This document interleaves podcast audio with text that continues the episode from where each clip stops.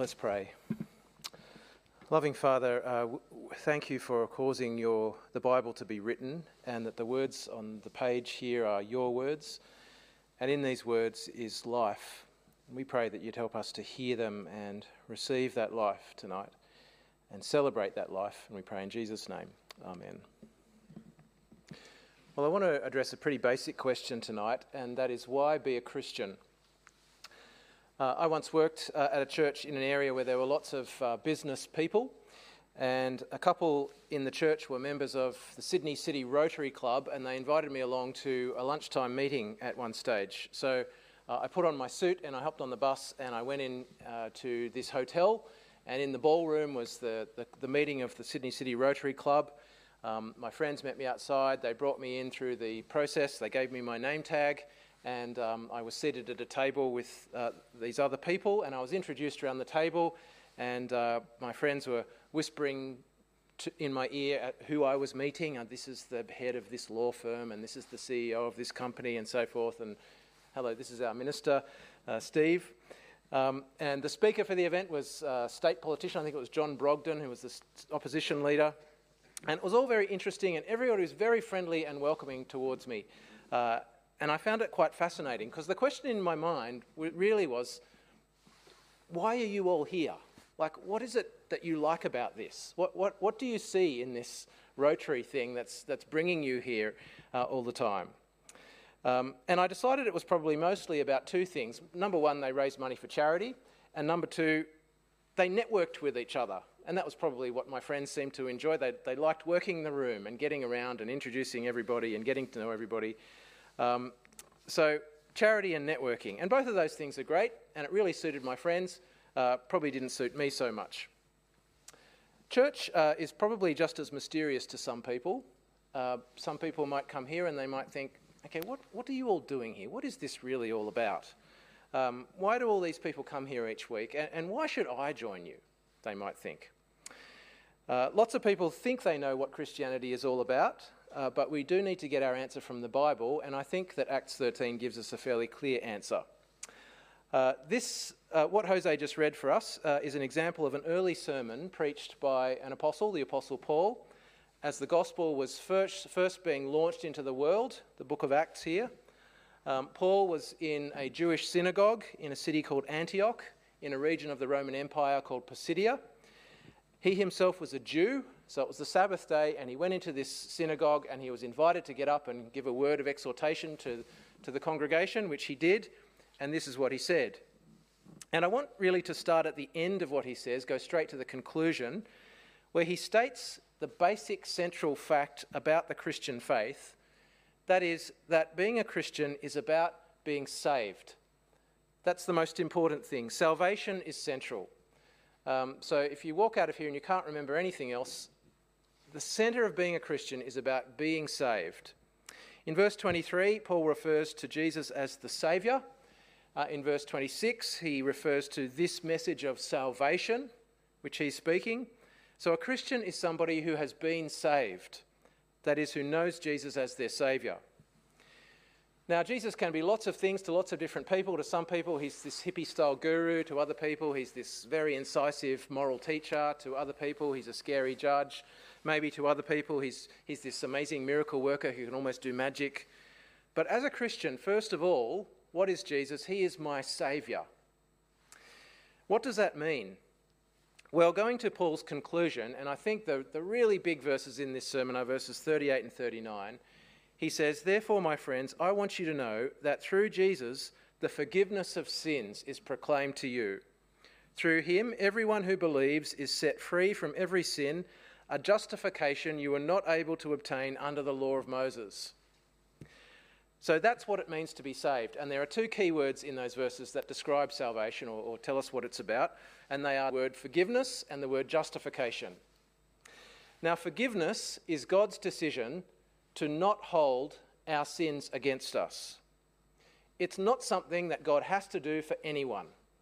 It's not something that automatically happens for everybody. Oh, yes, of course, God forgives our sins. No, it doesn't automatically happen, and He doesn't have to do it. Uh, imagine somebody bumps into your car at Springwood IGA. you know, you're not there, you're in there shopping, and somebody bumps your car, and you get back, and there is the dent in the side of the car. Hand up if it's happened to you. Yeah, there we go, Springwood IGA. But just imagine that your car has a dash cam in it, and it captures movement and that sort of thing, and so you go home and you plug it into your computer, and you recognize the person who did it. Uh, they guiltily get out of the car and they look, and then they just sneakily hop back in and drive away and you recognize them. They live just around the corner from your house. So you go to their house and you knock on their door and you confront them. And they say, Oh, I'm so sorry, but I just knew I wouldn't be able to pay for it. I'm unemployed. I can't, I can't even afford the rent. Now, you might go after them and you might make them pay what they owe. I mean, maybe you're unemployed and you can't afford the rent, so you need the money. But on the other hand, you might forgive them, in which case, what does that mean? It means you don't make them pay. It means you pay for their mistake. And if you forgive them thoroughly and properly, then even within yourself, you don't hold it against them. They're not your enemy. You don't want to take vengeance against them. That's forgiveness. Christian salvation means being forgiven by God for all the ways and all the times that we haven't lived the way we should have, all the times that we've wronged God. Um, it means being saved from the consequences of your sin and knowing that God doesn't hold that sin against you and you're not going to have to pay for it because He will pay for it. And when you consider that there's a large part of each of us that ignores God and just does whatever we want on a daily basis or on a moment, mo- moment by moment basis, we're always oriented towards what we want and what's going to be best for us. Uh, God is our creator. He deserves that we should serve Him with everything we have, which is why He made us uh, to worship and glorify Him, but we don't do it. Sometimes we just downright disobey what we know He would have us do because we don't want to do it. We offend Him regularly and habitually. And so, if He chooses to forgive our sins, a whole lifetime of those moment by moment sins and attitudes, then it is a huge debt that He is saying, I will pay for. It is an amazing salvation. So, that's the first thing is forgiveness. The second word that describes Christian salvation is justification. So, forgiveness is about our sin. Forgiveness is what God says about our sins, I'll pay. But justification is what God says about us, that is, they're righteous, they are in the clear. Paul says here that this is a justification you are not able to obtain under the law of Moses. The Jews were trying to make themselves righteous by following the law of Moses, following the law being good uh, they thought they could sort of climb the ladder and attain righteousness. And get, getting to that point of gold star from God, yes, you are a righteous person. Uh, but no one gets 100% in this exam. No one is able to climb all the way to the top of that ladder and uh, get that gold star on their own merits. Paul says that in the Christian faith, you don't earn your own righteousness. If you are forgiven, then God declares you righteous despite your sin. And that's justification. God justifies sinners. He declares they are in the clear, they are right with me, even though they have sinned. Um, Joe and I went to a tropical resort last year. It was a special occasion, so a big treat holiday. Uh, we went to this tropical resort, and within the tropical resort, on top of the hill, was a special exclusive club. Um, I don't know if all tropical resorts have these special exclusive clubs within them, probably. Uh, and this club served complimentary high tea every afternoon. Uh, and we had not paid for access to this club, but um, for a variety of reasons, we thought maybe, maybe we have access anyway. And so one afternoon, we went and decided to, to go for the high tea. And we just kind of said, Oh, we're in this room, uh, th- can we have high tea? And the person on the reception desk said, Yes, come in. And we thought, Great, we're, we're in the club.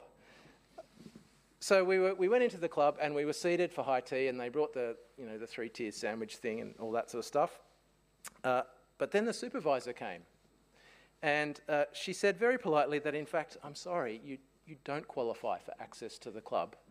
Now, we'll let you stay and eat what you have now, but don't come back here again, is what she said, in a polite sort of way.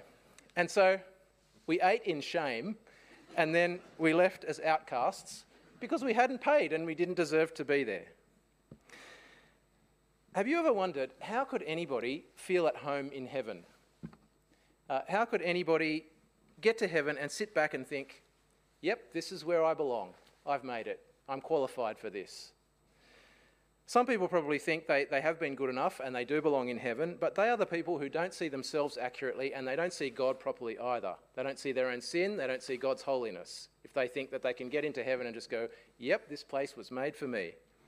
Surely, when we face God, there will be no more pretending and our sins will come back to us and it'll be obvious that we don't qualify to be there. But being justified, God has said, You are right with me you are righteous. God puts the gold star badge onto the, onto the sinner and says, You belong with me. And it's on that basis that a Christian believes that they don't belong in hell, even though they're a sinner. They're going to heaven. And that is justification.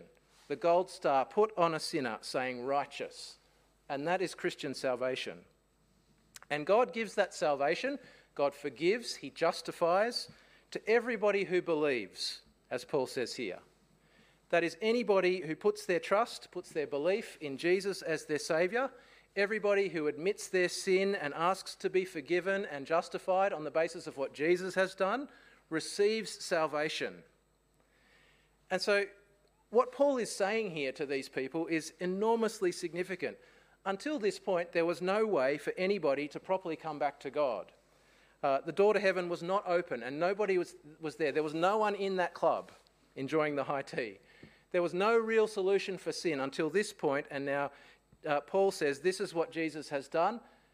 Now I'm declaring to you that there is forgiveness and justification. There is a Saviour. The door is now open, is what Paul is saying.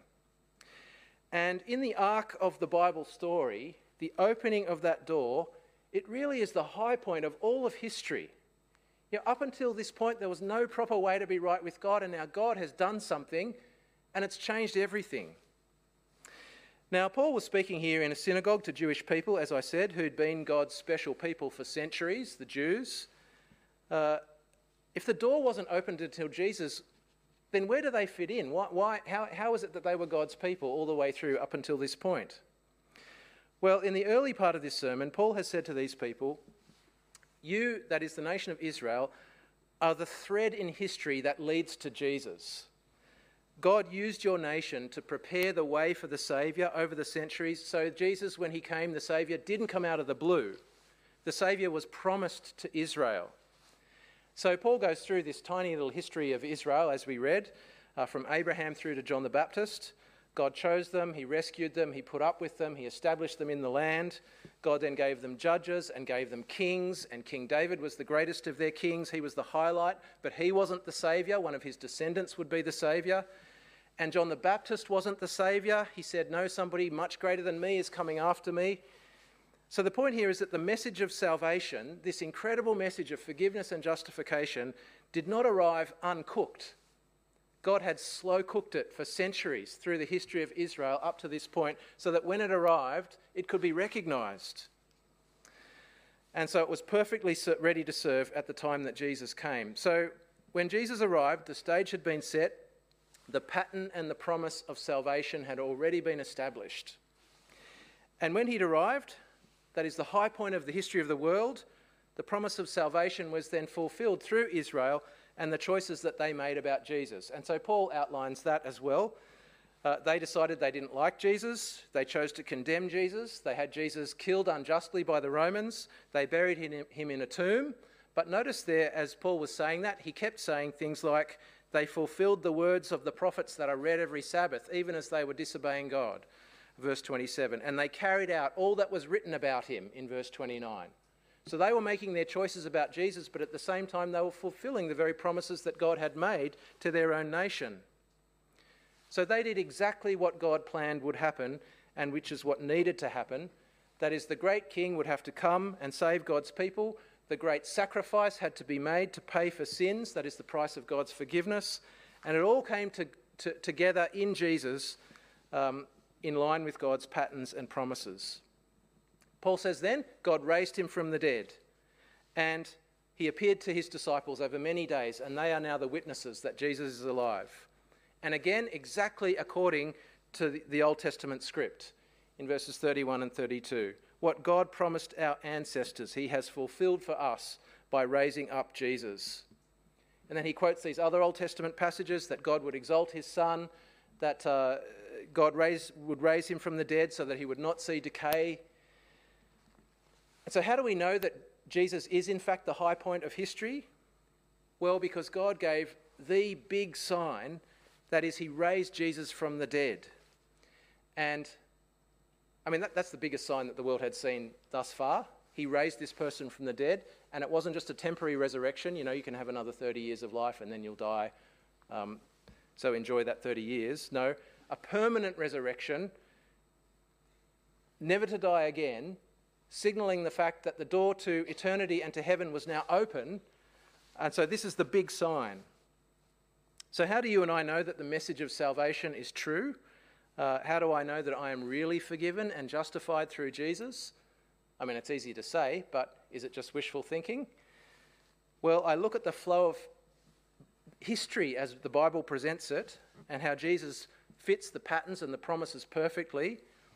And I ask myself, is there a good reason to believe that Jesus rose from the dead and that there is something beyond this life and that the door to heaven is now open because there is Jesus alive? There is good reason to believe that. In fact, um, better reasons than to not believe it. So, the challenge that Paul was giving to these people as he preached in their synagogue in Acts chapter 13 was that God had used their history to prepare for the Saviour, and He'd used their nation to raise up the Saviour and then to kill Him as the great sacrifice. And now they needed to get on the right side of history and put their faith in Jesus if they wanted to be on the right side of God. And it's the same for us. We need to look back at that history and see what God has done and see, right, if I get on the right side of that, then I'm on the right side of God. Paul's message ends with the warning, verses 40 and 41 Take care that what the prophets have said does not happen to you. Look, you scoffers, wonder and perish, for I'm going to do something in your days that you would never believe, even if someone told you. So there were going to be scoffers. Not everyone is going to believe. Uh, further on in Acts chapter 13, the reaction to the sermon is that some people did scoff and they set themselves against this message. Uh, they were Jews and they felt they'd earned their place and they hated the idea that other people might get in for free. So they chose to scoff rather than to believe. People today obviously have different reasons for scoffing, but they still scoff. Know, maybe they think they're very clever and scientific and someone can't rise from the dead or whatever. They don't want it to be true, so they don't believe it. They don't want to hand over their lives to Jesus, so they refuse to believe it. And they remain unforgiven on, on the wrong, wrong side of God. But why be a Christian? Uh, what is this all about? Well, the centre of what's going on here is something that is both wonderful and credible because God has done it in the open. God has worked a plan in history through the nation of Israel that uh, uh, led to the sending of Jesus the Saviour uh, the death and resurrection of Jesus has opened the door to forgiveness, that is, God no longer holding our sins against us, and justification, that is, God declaring us that declaring that we are righteous eternally. And everyone who believes in Jesus as their Saviour receives that salvation. Now, I don't know if you're grasping how wonderful it is that this is true. Um, but when, when we heard the sad news uh, that our our friend and mission partner Karen passed away. Um, I just got the phone call yesterday afternoon to tell me that she had died, and it was a bit of a shock. Um, it's it's sad because we knew her and we supported her work in um, in Japan and in the Middle East, and now she's just kind of left that behind. She's left this life behind, and it was sudden and it was a bit of a shock. And of course, it happens to all of us. Um, for me, that idea of death really brings the importance of this message into focus. It's important that you live this life right with God. It's a better way to live right with God than out of step with God. But it's so important when we think about death because death strips away all the stuff that doesn't matter. I'm going to leave all of this behind one day, and what is going to matter at that point? Um, maybe all the petty reasons for scoffing are going to be left behind when you think about death. There is nothing more important than knowing Jesus the Saviour and being forgiven and being on the right side of God and having eternal life. And Paul is saying here, it has arrived. This is what I'm announcing to you, says Paul. It's here, it's available. So I'd like to finish with a simple prayer to receive this salvation through Jesus. That is to put your trust in Jesus. Um, if the, the prayer is printed on the um, on the outline as it has been for the last few weeks. Um, but if you read the prayer, you'll you'll see what it involves to put your faith in Jesus and what you might say to God. And so I'm just going to pray through the prayer, and you might like to make it your own um, and respond to Jesus. It might be the first time, it might be the, the hundredth time for you. Uh, but let's pray this prayer and make it our own if you're comfortable to do so. Merciful God, thank you for your plan of salvation. Thank you for the patterns and promises of the Old Testament, which help us to understand who Jesus is and why he came. Thank you that through him I can be forgiven and justified. I turn away from my sin and unbelief and put my faith in Jesus as my Saviour. Please help me to live by that faith from now on. In Jesus' name, Amen.